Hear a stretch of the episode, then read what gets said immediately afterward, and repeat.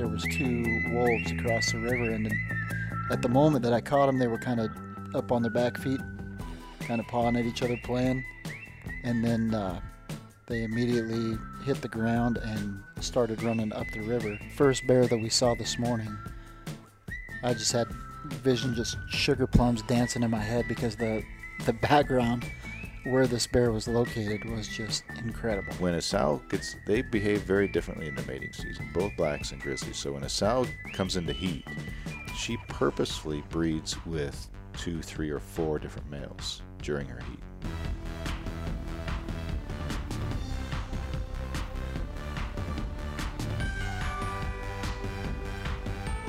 Welcome to Wild and Exposed with your hosts Michael Morrow, Ron Hayes, and Mark Raycroft. Coming to you live from Alberta, Canada, in the Northern Rockies. Day one of our adventure of this podcast series into the wilderness to film all kinds of wildlife and landscapes. And in specific, I mean, one of our primary interests are bears, black bears and grizzly bears. It's mating season, lots of spring growth, opportunity to see them.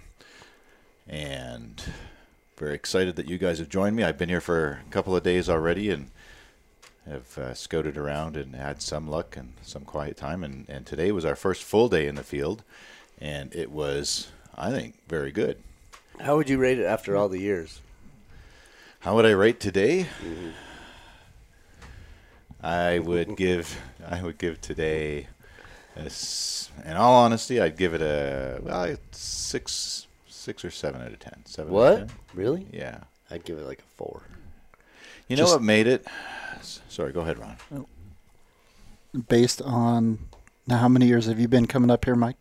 Five years, I think.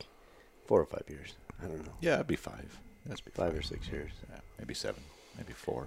But there's a lot of, I would say that there, the number of four days that you have and the number of ten days that you have are probably minimal. There's a lot of middle days that are a little bit better than today, but not a ten, right? Yeah, but this was a this is an easy middle day to me, and and I'll tell you why well, in a minute. We did get skunked, right? So I guess yeah, and skunked. I guess I guess the whole thing is is well, a skunk day when we didn't yeah, when we didn't see it happens. Anything that would be a zero for or sure. A one, right? It happens, yeah, but it's not part of much. The business. No, not this often. This time of year for bears. Not often, right? But today, okay, we'll wind the tape back to early morning. We're out there. We go out at daybreak, and we it didn't take any time at all, really. Within within an hour, we found a right. subject, and we it's a beautiful black bear male that was searching for females, and we had a pretty decent photo shoot, in my opinion, on that bear to get things warmed up, get the dust off your cameras, and then yeah, over and even before that, we uh, we ran into some other wildlife. We had. Uh, moose in the river, mm-hmm. and then not far up the road, uh, looked, just kind of caught some movement out the corner of my eye, and uh, I saw two. Well, you're putting the ace card on the table right now. Well, oh, if you want me to hold off, I can. That, that was that was why I was going to curve this in and, and easily justify the six or seven out of ten. But we'll put go ahead, put it on the table. This was magical, and this was where having Ron on board. For his first time to this part of the country brings good luck, and clearly that happened in this instance. And so, Ron, take it from there. What happened? Yeah, so we're so yeah we're we're driving along this road that kind of parallels the river, or at that point it was parallel in the river, and I looked across the river and just caught some movement out the corner of my eye, and I turned, and uh, immediately there was there was no mistaking it. Um, there was two wolves across the river, and at the moment that I caught them, they were kind of up on their back feet, kind of pawing at each other, playing, and then uh, they immediately hit the ground and started running up the river. We were able to get stopped, and we didn't get a lot of shots, but for me, any any shots, any opportunities at, at a wolf, that's a good day. And I had, you know, we had talked on the way up here, actually in previous podcasts, we talked about my list, the wish list. And oh yeah, uh, let's revisit that. Since yeah, it's, it's starting. We've got to revise it, it. Yeah, but why? Because we've already hit. Because we've hit, so hit a couple. I guess things. I'm gonna take back the four because there's no way you could hit your whole list, and it'd be a four-day, right? I think it's been a four-day for me because I'm still sick, and I'm just not motivated, and I'm just sitting around in the car, and I'm like, oh, there's a bear. Oh, well. You know? No. And I just don't feel like no. – I just I haven't even but, set up my video camera yet. So maybe that's what's jading me to, to okay. say it's a four. I'm just okay. not into the – if I could get rid of this cold and just get back on track, yeah, I think I'd probably sure. just – Get in the groove. So I, I would take that back because after hearing all that, and and I was there for all that, so you could probably take it to a six. Would you say a seven? Six to a seven. I would say you're right. Yeah. Because because of the wolves, they put it over the top. They added a couple points for sure. For sure. And it, I only got one or two images, and they're, they're very mm-hmm. similar. But the point of it was the wolves weren't close, but at five hundred millimeters, um, it was a great landscape scene with the wolves because you could put a bit of the river in the foreground, right. the shoreline, and then the clear northern forest as the backdrop. Right behind them. And yeah. two mature, beautiful gray wolves um, in stride, one glancing back. To me, it was a great image just to show their world.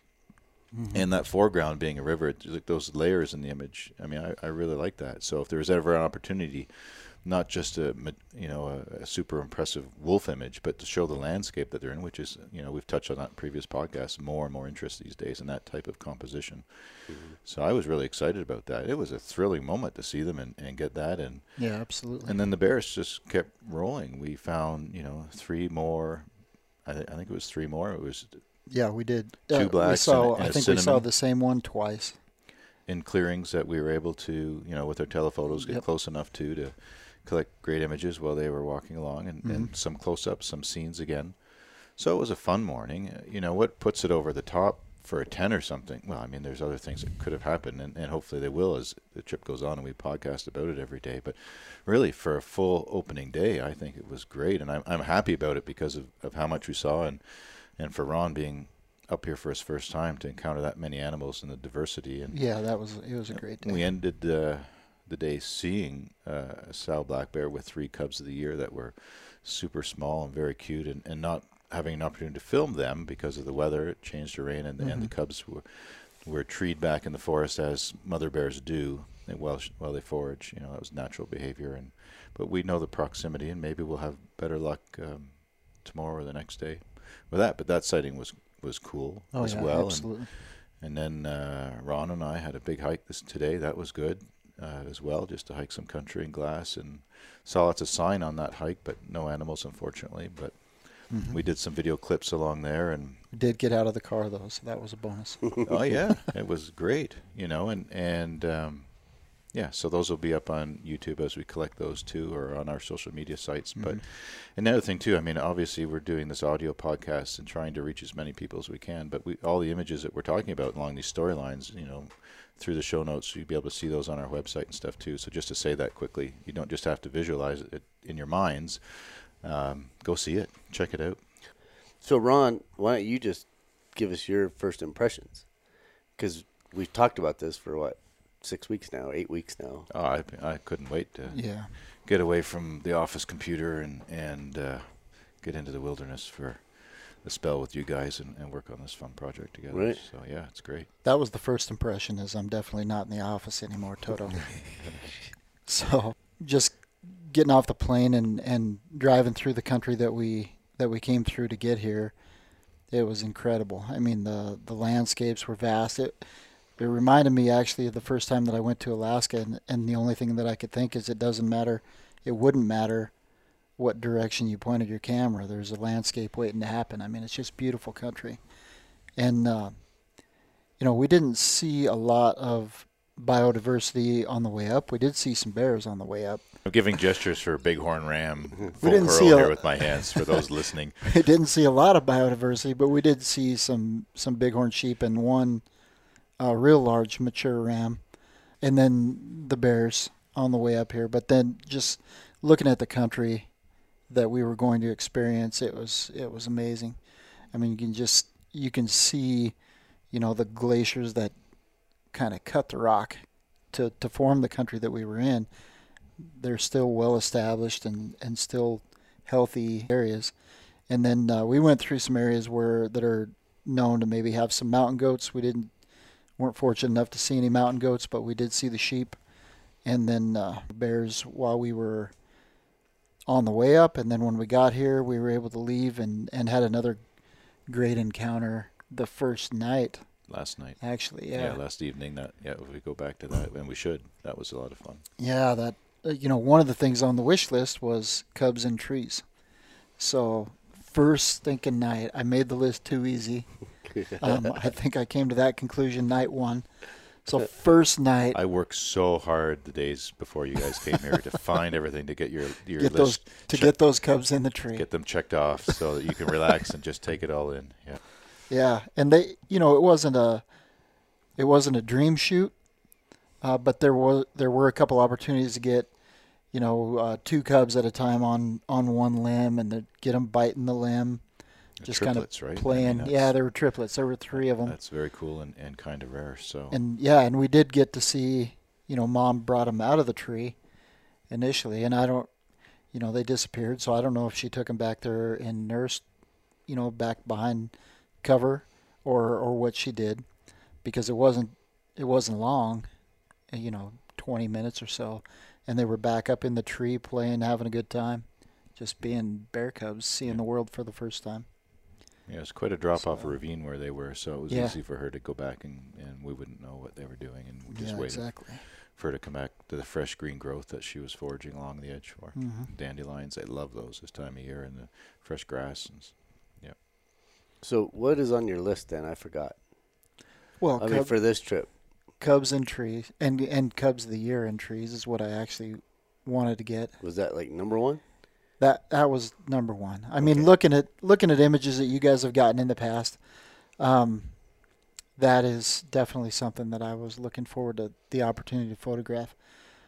Um, and then, you know, we talked on the way up about wolves being wolves would be a great bonus, and then the first morning, we get the wolves.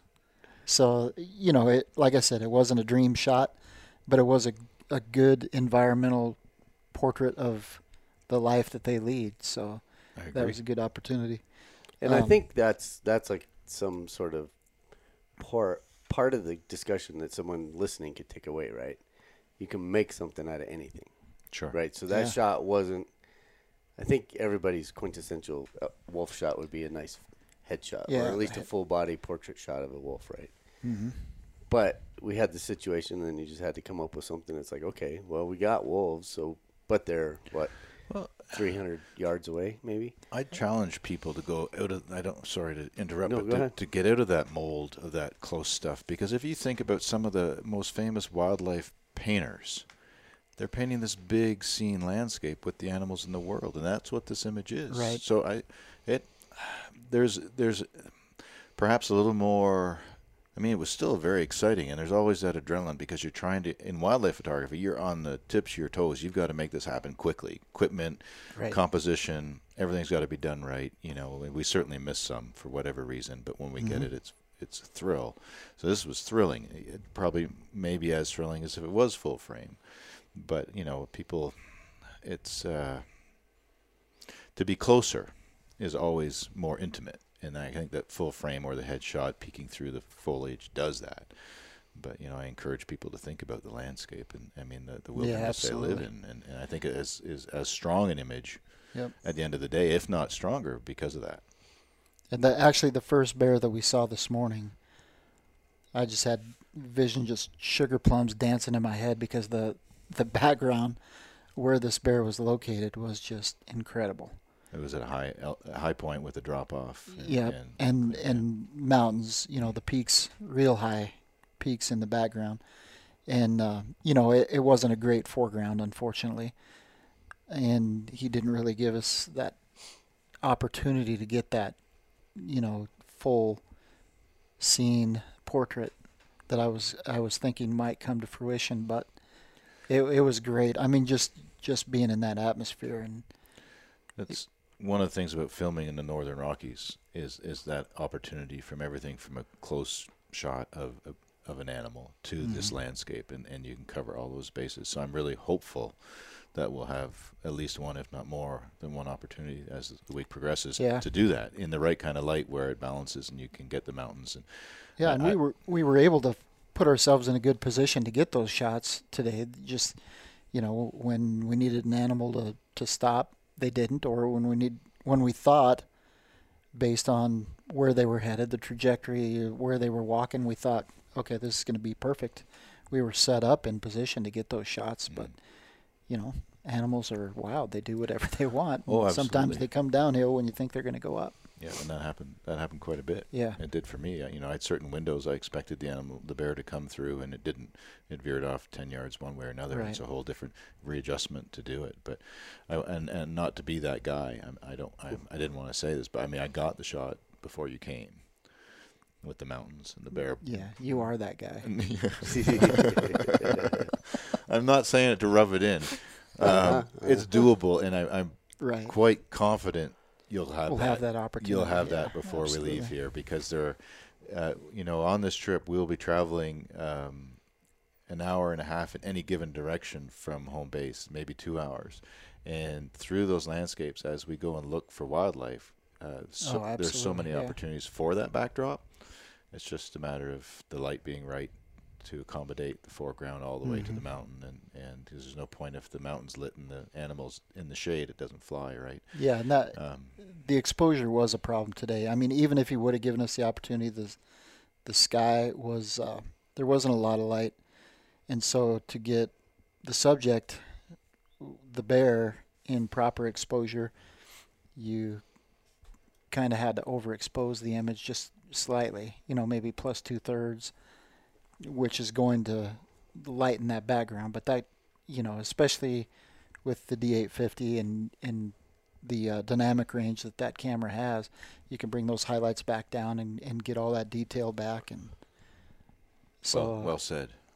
But that's a that's a we've whole, been talking about that in the in, yeah oh as you guys are driving in the van, yeah yeah, yeah. What, talking about what exactly? Well, the dynamic range of this camera and how it can recover some of that. And that was, you know, historically it would be a big challenge, you know, with right. White Mountain tops or with a bright sky and, and then a, a black animal, a black mm-hmm. bear. I mean, mm-hmm. to get both of those exposed properly, you just have to hit it perfectly with with your shutter. And the, yeah, and the hairs on yeah. the on a black bear are fairly fine for an animal that big. So to to keep that detail, you want to expose for the animal, right? And then you can you can fix what you need to fix after the fact. That's another good. That's another good so. hack. Yeah, animals priority. Number right. one, and then compensate the best you can for yep. the surroundings. Yeah, right. Because on the eight fifty, you guys can crop in seventy-five thousand times and just get the animal if you want to, right? I am, uh, you know, yeah. Without without talking too much about certain manufacturer this or that, I'm loving this camera for for all kinds of reasons, and that's another one.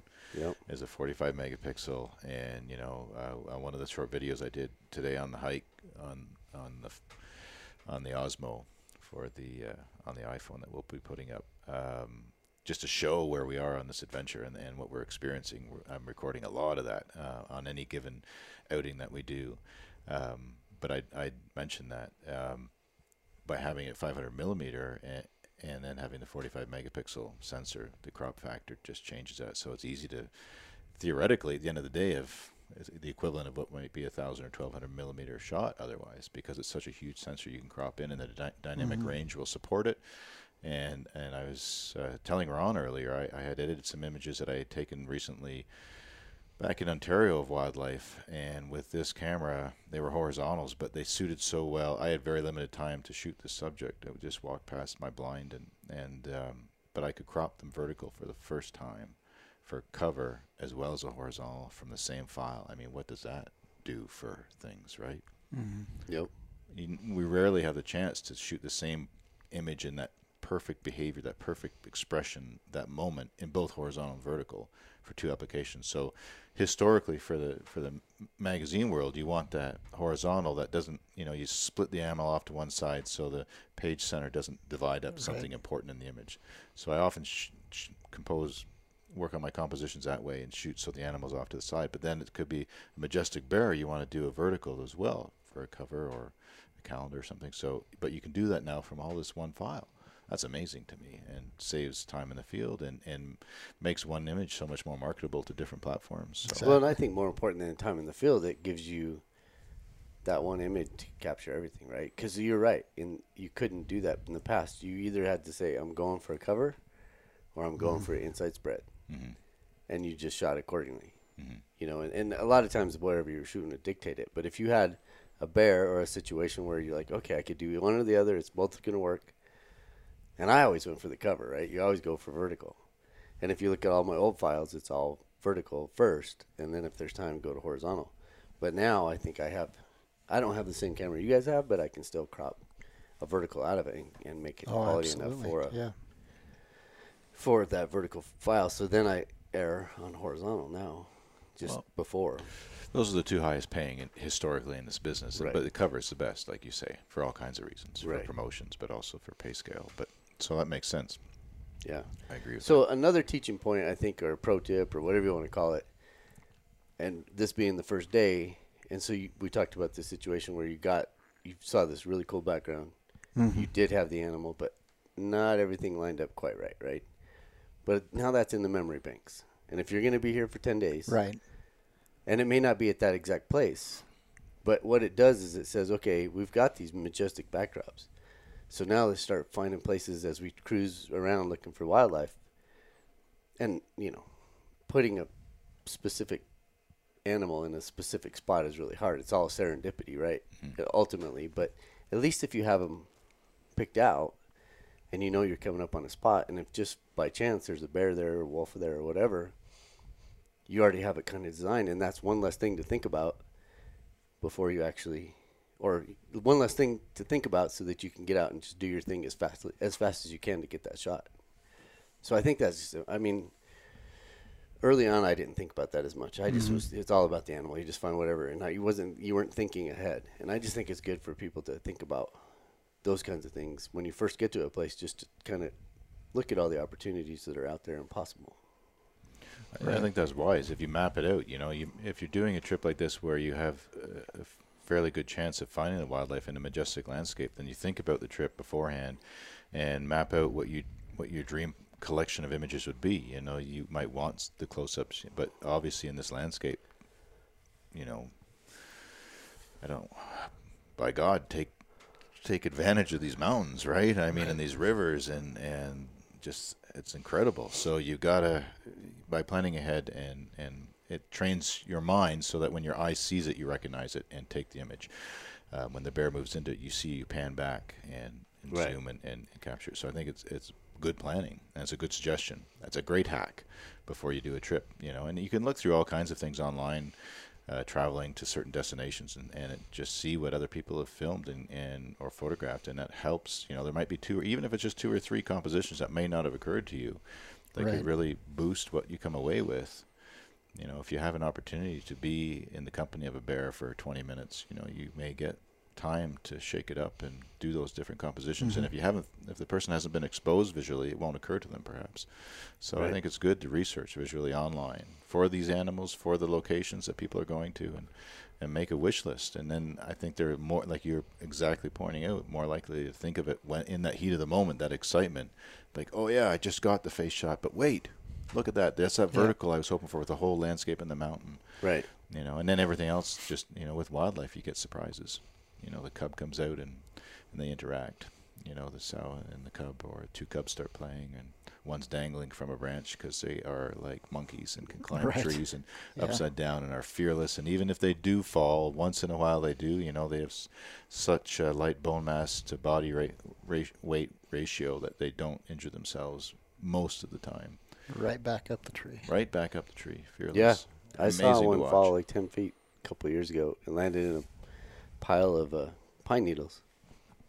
And no big deal. Mm-hmm. Up and back up the tree. You know, fighting, feisty yep. and nothing. It was pretty cool. And that's that's another thing, too, with wildlife. I know we've touched on this, but just take time and enjoy it. If the light's not good, watch. Right.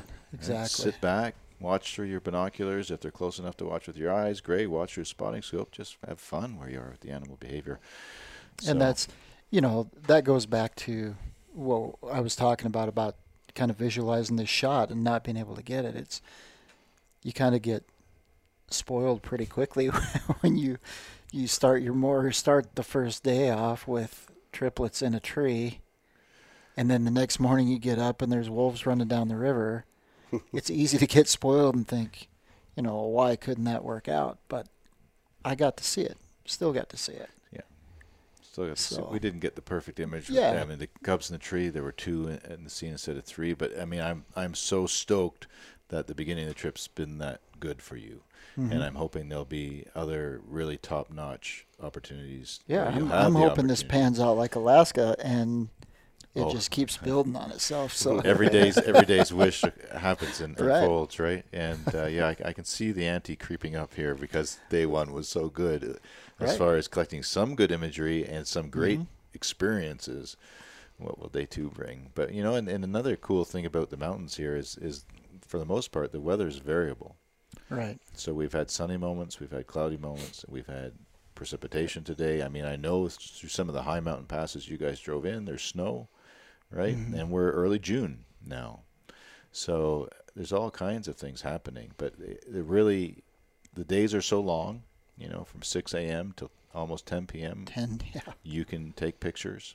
Uh, the light's strong enough and mm-hmm. out there exploring. You know, the challenge is stamina, right? Day after day.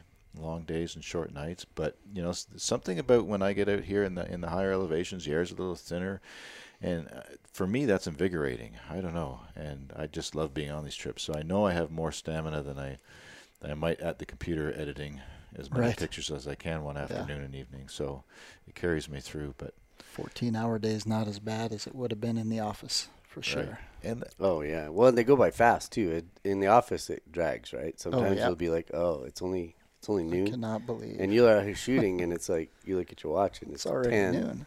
Yeah, or noon or whatever. And it, you know, oh, I guess yeah. I'm hungry. I should go find something to eat.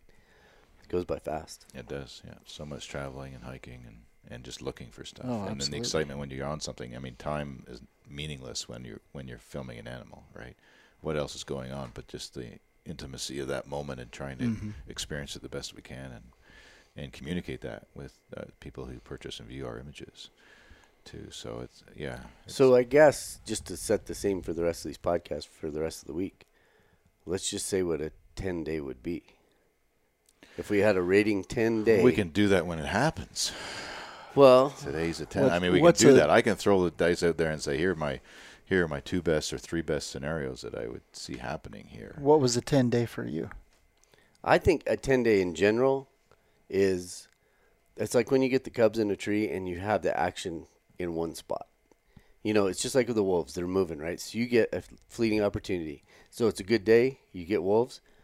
But it'd be great if they were on a kill. Or it would be great if they were at a den where you could work them for an hour as opposed to minutes, right? Yeah. Same with the bear. So if you could get a bear that uh, it, if it's a male and he happens to find a spot that he wants to get a lot of scent in and do his thing, and he stays in that one spot for thirty minutes, that would be a ten-day, right? Because you got a lot of opportunities to work that one bear. And then what else? What else? What's another good example of a of a ten-day here? And what's a ten-day for you, Mark? And then I guess the exotic species, right? Oh, yeah. So a lynx. Sure. Oh, yeah. That or would do it. Wolves would do it. Mm-hmm. Um. A mountain lion would be awesome. Oh, yeah. Sasquatch or two. Yeah, we still yeah, have yeah. Sasquatch have on the table. To, we have yet to accomplish that. Right. There, um, another interesting thing that's occurring right now is are the elk are calving. And so they're amazing because they hit the ground and in no time they're standing up. And then in no time after that, they're like playing and full of life and just taking in this whole world. But that dynamic uh, affects the wildlife populations where we are here because it's a prey species for the bears and wolves, and occasionally they get the calves. They're the most vulnerable, right? And at this age too, even though they can run, they're not as fast as they will be in weeks ahead. So that can occur. You know, you may end up, uh, if you're fortunate, you know, as far as documenting this, you can find a grizzly who's, you know, got a calf and right. what's going on and some of that dynamic. Not that that necessarily would be a ten. Uh, it would just be a, um, really interesting to observe and and and, right. uh, and film. But um, another ten-day would be if you had a sow black bear with cubs, yes, two or three, like in the morning. And then in the afternoon you get a grizz with this two or three or two cubs. Well, that's, so that's, if you got that all in one well, day. That's more than ten. Yeah. Yeah, that might be twenty. Yeah. There, there, there are days where we certainly are fortunate to find both black bears and grizzly bears and film them. Um, that's one of the magical things about the Rockies. But I'm, I don't like putting cards on the table in a bragging kind of way. That's not who I am. But I have to say, and again, it just allows me to put the picture in. Um, I'm not sure, I think it was two nights before you guys came. Uh, I've I have filmed black bears for over twenty years and in many locations, and I've never been able in all that time to get triplets together in an image that I that I liked. And I've had twins, but never triplet cub of the year, and that happened a couple of nights ago, and it was the same sow that we found last night. Mm-hmm. And that ravine that the cubs stayed down or last night, or they were in the tree a little further set back than was ideal for what, even with our big telephotos, that we could really accomplish. Well, the, when I was there, um, again, I think it was two nights before, I love how time disappears when you get into the wilderness, as it should, right? Take the watch off. I mean, we have, we have to watch it to a degree, but uh, days blend together, and that's obviously where my head's starting to slip here into. But um, there was only one other person and myself with this bear, the sow, two nights before, and so the cubs did come down out of the tree and then slowly come up over this bank to the point where all three were visible in front of her. And um, all three cubs and the sow were, were looking around and looking up, so it was a, a great image that I have, one of my best, I think, of as far as that composition of a black bear family, and they're all black. Uh, just, it was just mm-hmm. a beautiful scene. Um, so I, that was pretty close to a ten moment for me. You know, after twenty some years, that's the Sounds first, like it. that's the first yeah. that's happened. And that's, you know, this country, we got bald eagles we, around. There's so many things that we could end up encountering. Uh, we saw a coyote den today. You know, we had a coyote opportunity mm-hmm. near dusk tonight. You just don't know. And that's the thrill of being in, in true wilderness filming. And so I'm excited uh, to share more of it with you, Ron, right. and, yeah. and, well, and revisit it with you, Michael. Is he hasn't, he's only been two directions, right? Oh, yeah, there's a lot of this you so haven't seen yet. A lot of it that you haven't even seen yet. Yeah. So, you know, who knows what the opportunities are there. So, hey, I'm ready. It could be really good. Yeah, and we'll uh, we'll keep coming out with a podcast every day on this, as well as the uh, the short clips, video clips we're going to be doing of the adventure along the way. So in addition to the audio podcasts, um you know, please follow along and, and follow those clips, and they'll be up on various platforms and up on our YouTube channel, Wild and Exposed. Our website's wild and exposed dot com. And before I check out on, on uh, the end of this podcast, is there anything else you guys want to talk about? Or as far as the rest of the week, I mean, we have so much ahead of us. It's an exciting time. And, and uh, moose, well, and we're hoping to get moose calves would be very exciting opportunity. Yeah, I don't know that we've seen that here mm-hmm. in the last several years, because the moose population was down when I first started coming. I mean, in fact, it was it was cool just to see a moose. Now you see them, but I don't think I've ever seen a calf of the year here. Right. So in this area, from a biologist friend of mine that has been here all, all these years, there, there was a very healthy moose population years ago, and then there was a very harsh winter with a deep snowpack. Mm-hmm. And and at that time, a healthy wolf population, and, and that tipped the scale. And you know, with the predator and prey, they fluctuate, right? That's yeah. natural. You've got the prey species have a higher number, the wolf population increases, and the, the prey dro drop due to whatever in the set of variables. Yeah. And this time was deep snow in the winter, and, and the wolves um, capitalized on that. So that for probably six or seven years, the moose population has been low, but now it's rebounding. The wolf population's low. In fact, what I heard today was uh, from a friend of ours who uh, travels a lot in this area, and his favorite animal is the gray wolf. He believes there are only four or five wolves in this whole area now, so we were extremely really? fortunate to see those wolves.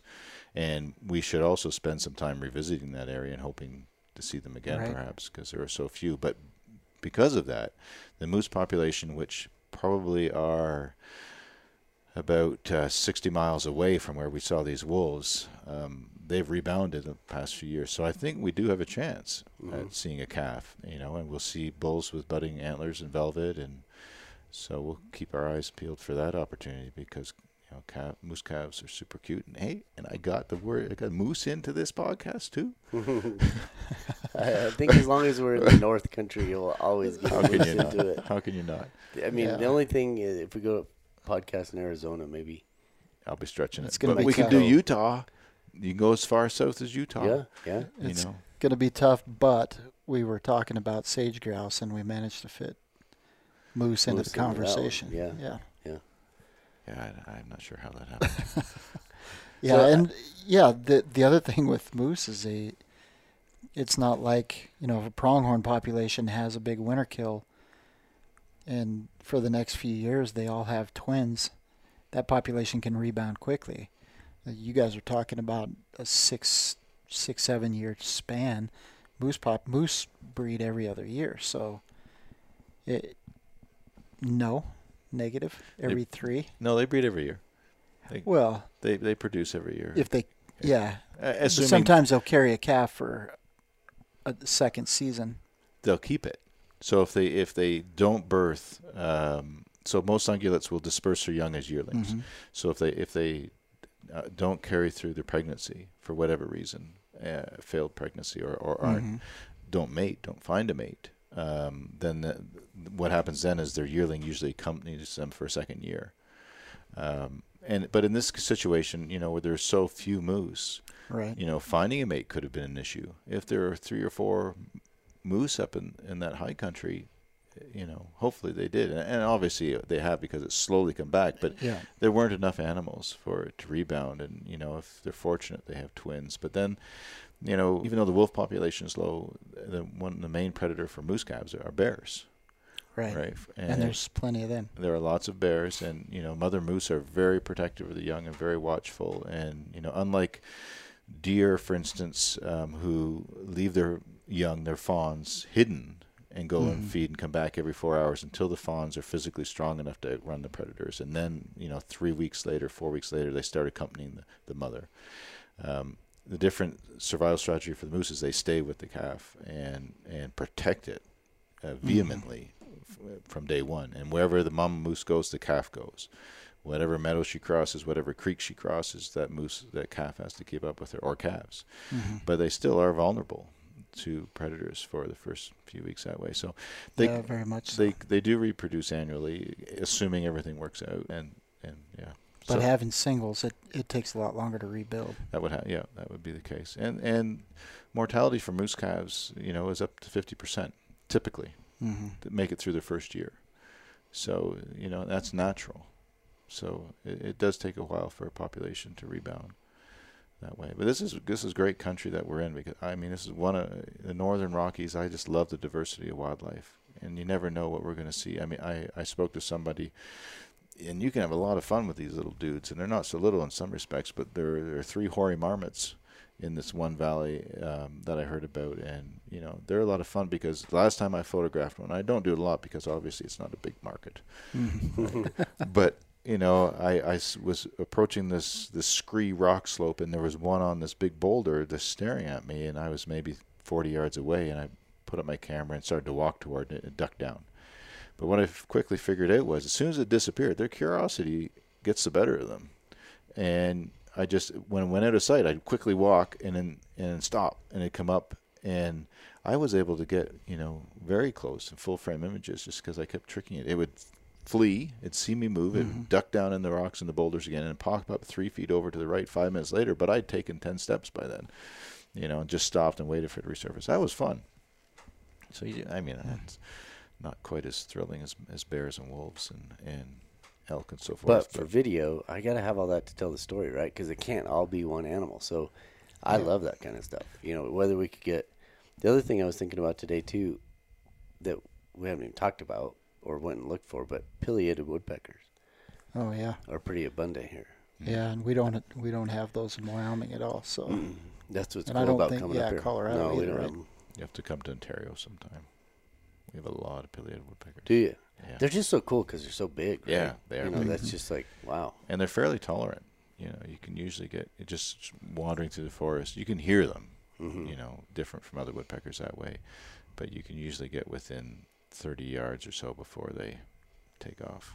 Mm-hmm. um, and then if you know the tree they're working on, it's just a matter of sitting in a blind. And I mean, Sweet. I'm not saying it's super easy, but I'm saying it's doable right. where mm-hmm. they are. And, and, yeah, they're a stunning bird, right? They markings are. And then just their heads, how do these woodpeckers do this, right? I mean, I one one wring my head off that tree and I'm done. They, they can pound holes in it. It's amazing that they've evolved to do that, you know, and not to get too deep or, or philosophical on this stuff, but it just, you know, resonates as to the diversity of wildlife on this planet. How did these birds develop so they can hammer through a tree to get the insects inside to eat? Mm-hmm. Right. You know? And then they make that cavity, and then these other birds move in and nest. And I mean, yeah, we did. You did show us a a flicker right. cavity nest from last year. You said right. Mm-hmm. Yeah, it was active last year. Yeah, yeah, it's a it's a good size hole. Right. So other animals will now use that mm-hmm. as a cavity if the flickers don't. Mm-hmm. Right. But uh, here in the in the Northern Rockies, there's just a wealth of wildlife, and that, the opportunity is there. You know, with effort to get out there, and so I'm. Every day, you don't know. The wolves, we would never have predicted that today. I, I wouldn't have. Right, no. I, right, I was on your list. So I, what I want you to do is make an even better list for tomorrow. Not that I'm happy with today, but, right. yeah, put, yeah, put some good ones on the line. Not they were, but, I mean, let's do the links. Put that on there. The the links is definitely on there. Okay, that's good. Uh, it's been it's been seen close to where we're at, so or there have been links seen close to where we're at. And the other thing it. If the opportunity presents itself to, to get some coyote pups, that would be incredible. Well, we might be able to. Um, well, you we might saw well. that we saw that den site. It's just a matter of uh, coordinating so the wind's to our favor. Right. You know, so there's no disturbance that way, and obviously wind and cover and. Mm-hmm. Yeah, it, it's possible. I would like to see that happen too.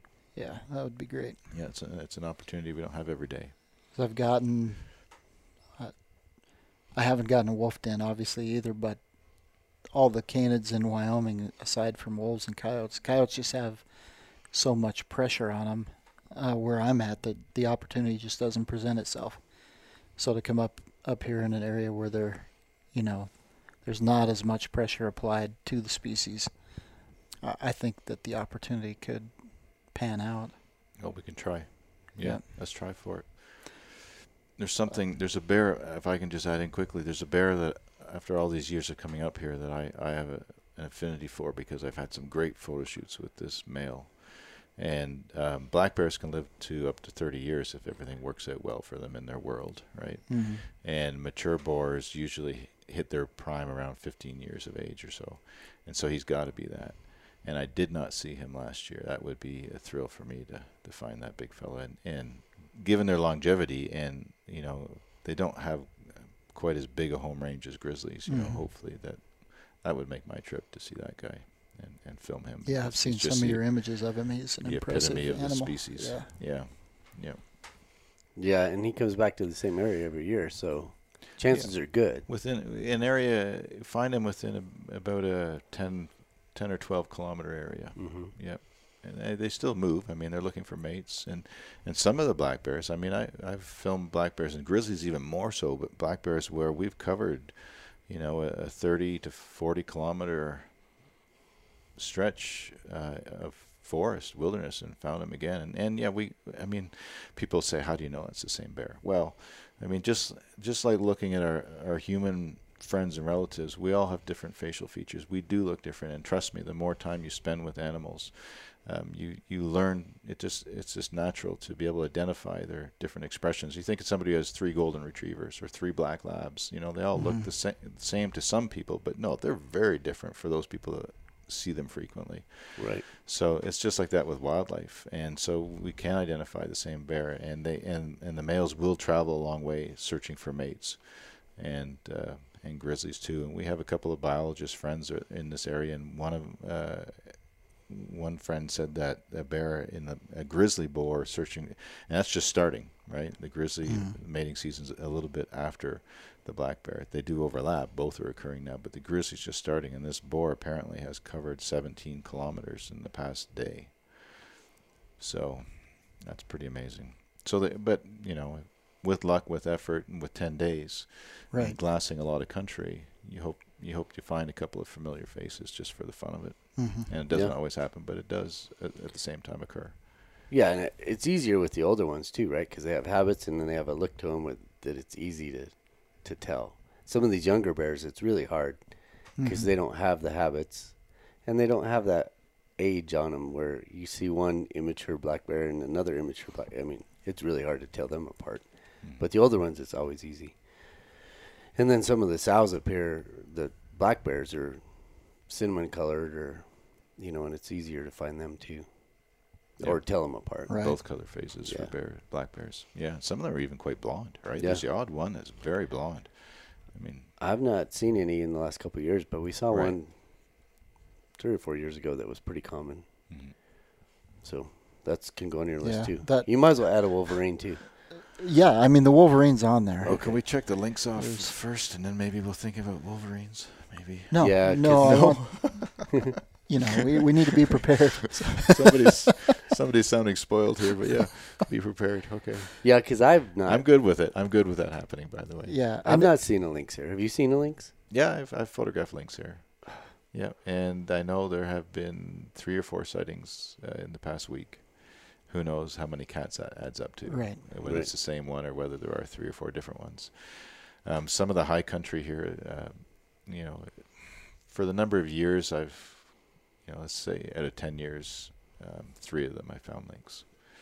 So, and yeah. then the cool thing about lynx is, um, I mean, just how hard it is to find them. But they're not fearful of people, so it's not like they see us and panic and take off. But they don't care about us either. They don't look. They just do their thing. Mm-hmm. So when you find one, um, there's an opportunity to get great images if the cat just wants to hang around and do its thing. Cats. And yeah. if it doesn't, if it has an agenda and just decides it wants to walk across some wilderness valley, it's gone in no time, right? So it's just mm-hmm. no no predictability that way with what they'll do. So, I mean, that's part of the excitement of filming them, I guess, and, and why it's rare and why we all seek it seek to see them, because that's, it's yeah, it's a thrill. And we did talk to a photographer today that saw three, correct me if I'm wrong, but three sets of triplets today. Bears, three, yep. yep. Two, uh, and in that, there was a this person traveled a lot of a lot of a lot of miles. Right. I mean, th yeah. th their day covered about um, fifty miles. Right. And they they found uh, black bears. It was quite a cool discovery, right? They mm-hmm. found three black cubs of the year with one sow and another sow who was cinnamon. I Who think. also had three. Yeah, yep. she has. Uh, she had three cinnamon cubs. Mm-hmm. Rarely do you get that. You know, even mm-hmm. with with uh, twins or siblings, it's two different colors. Right. And we get into this. Give me a second here. Bear biology. When a sow gets, they behave very differently in their mating season. Both blacks and grizzlies. So when a sow comes into heat, she purposefully breeds with two, three, or four different males during her heat. She will not stay with one. And sometimes it's the male that bumps another male, a more dominant one comes in. Mm-hmm. But she will make a choice to go and breed with three or four. So rarely are those siblings from the same, same father. Same color, same, and, yeah. You know, and evolutionarily, it's about their slow reproductive cycle every two or three years. So by mating with more than one male bear, it creates a greater a gene genetic uh, diversity diversity for mm-hmm. the offspring. And then just for that slow reproduction reproductive cycle, it's advantageous that way. So that they each have a different, likely, yes, different different father. Really? Yeah. And and this is even cool. Well, yeah, this is even cooler. They have delayed implantation, so they're they're fertilized right now. The mating, the copulation takes place in June, but the eggs don't implant into the uterine wall, I think, until August. And then that makes it so that the gestation period just puts them in the den, yeah. Exactly. So the timing. What other mammal does that? None that I know of. So, I mean, they've this evolutionary process for their life cycle is amazing for bears. It's slow, but they've compensated by doing this, right? They've the genetic diversity by the different sires, and then also this to compensate for denning, mm-hmm. um, the delayed implantation. And that's just black bears? No. Nope. Or do grizzlies do that too? Yep. Grizzlies also, yeah. Yeah, yeah. So, um, yeah, wow. Very cool stuff going on. Yeah, I think we were talking about something else before I got really excited about that. And, and had to, no, I think that. we, I think we were. Uh, yeah, I. It, the list is just going to keep getting added too. So well, we're, you don't. We know can't. It uh, it's yeah. it's fun times either way. Absolutely. And the bull elk are sprouting antlers at a, a rapid rate right now. Mm-hmm. And, you know, other years that I have been in this area and filmed for two weeks, I was astonished at the, I purposely um, was I was working on a project where I wanted to illustrate the antler growth. So I purposely, when I found a couple of bull elk at the beginning of the trip, did my very best to find them at the end of the trip as well. Mm-hmm. And it was amazing. They virtually doubled their antlers in these two weeks. Yeah, I mean, you those Size things wise. are putting on about an inch a day. Yeah, anyway. Some, some yeah. bulls, yeah. Yeah, and so it's, it's quite something to see that. And, but you yeah. don't notice it so much day to day. If you happen to watch this one cut or clearing and see this bull day after day and glass him, I don't see it as much, but I was astounded when I looked at the beginning picture and the end. Mm-hmm. And it, to it tells the story so well. It's almost eleven. It's eleven o'clock. So we're going to get rolling because tomorrow yeah. morning we're... we got to get up at six. Yeah, up and out of here at six um, and uh, go out for the next adventure. And we'll podcast on that and our results. And we'll also be doing lots of videos. And I'm excited about these videos because they're going to be short stories where you can watch... Um, who knows how many, depends on how long the adventure is, but they're only going to be a minute or so long, and it'll be like taking you along with us when we go and film something. So, you know, tomorrow if I get lucky and we see a bull moose or something in velvet and I'm able to develop the story around it as far as the hike in and the gear and what we're doing and then the encounter, and uh, I just, mm-hmm. I'm excited to be able to share that with the technology that we've brought on this trip. It's the first time I've had that at my fingertips, and it's so easy to use that I think it will translate really well into these short stories that people can feel like they're with us. So you can find all this information through our website at wild and exposed dot com, and there's links there. So you can, and these short clips will be on YouTube, and then there's our audio podcast and tie in the visuals as well. I encourage people to go and and to look for those, and you'll see what we're talking about and why we're so excited about what's happened on each day of this fun trip that we're having together as a team. And at the same time, whatever platform that you're listening to us or watching, if there's a rating system of five stars or a thumbs up, please hit that, show us the love, and it helps us to continue to do what we love to do most and to share it with you. So until then, enjoy the great outdoors, and we will be in touch again soon.